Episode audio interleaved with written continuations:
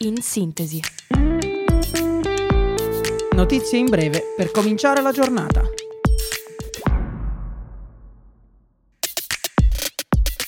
Buongiorno a tutti da Radio Yulm.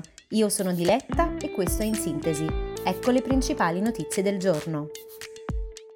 Continua l'assedio dalle forze armate israeliane sulla striscia di Gaza. Dopo l'interruzione da parte di Tel Aviv del passaggio da e per la striscia e dopo aver chiuso i rubinetti di acqua, cibo ed elettricità verso i territori palestinesi, arriva in queste ore la notizia attesa con timore a Gaza.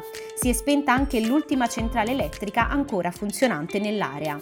Più di 2 milioni di persone, soprattutto civili, sono ora al buio, impossibilitate a scappare per la chiusura dei valichi e sottoposte a continui bombardamenti da parte delle forze israeliane.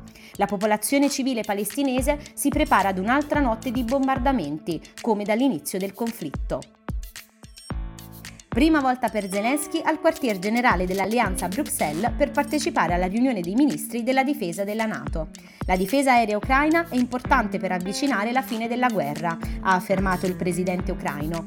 Il segretario generale della Nato esprime la necessità di maggior sostegno all'Ucraina perché il presidente russo Vladimir Putin si prepara nuovamente a usare l'inverno come arma.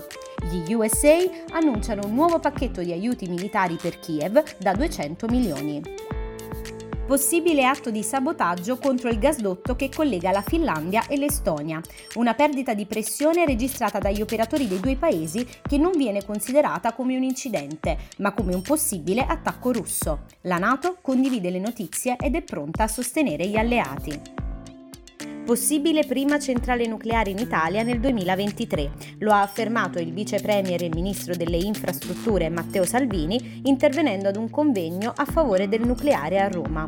Da milanese la prima centrale la vorrei a Milano, ha aggiunto. Se partiamo nel 2024, nel 2032 possiamo accendere il primo interruttore di una centrale nucleare.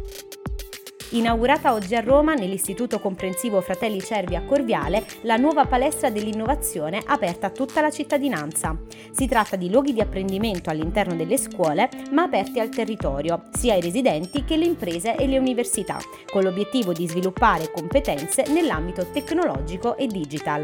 Sono ambienti dedicati all'innovazione, afferma Mirta Michilli, direttore generale della Fondazione Mondo Digitale. Si tratta di laboratori dedicati alle tecnologie e all'alfabetizzazione digitale.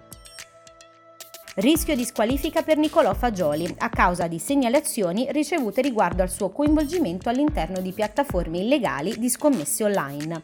Il codice di giustizia sportiva vieta infatti a dirigenti e professionisti di effettuare scommesse su incontri ufficiali organizzati nell'ambito della FIGC, della FIFA e della UEFA.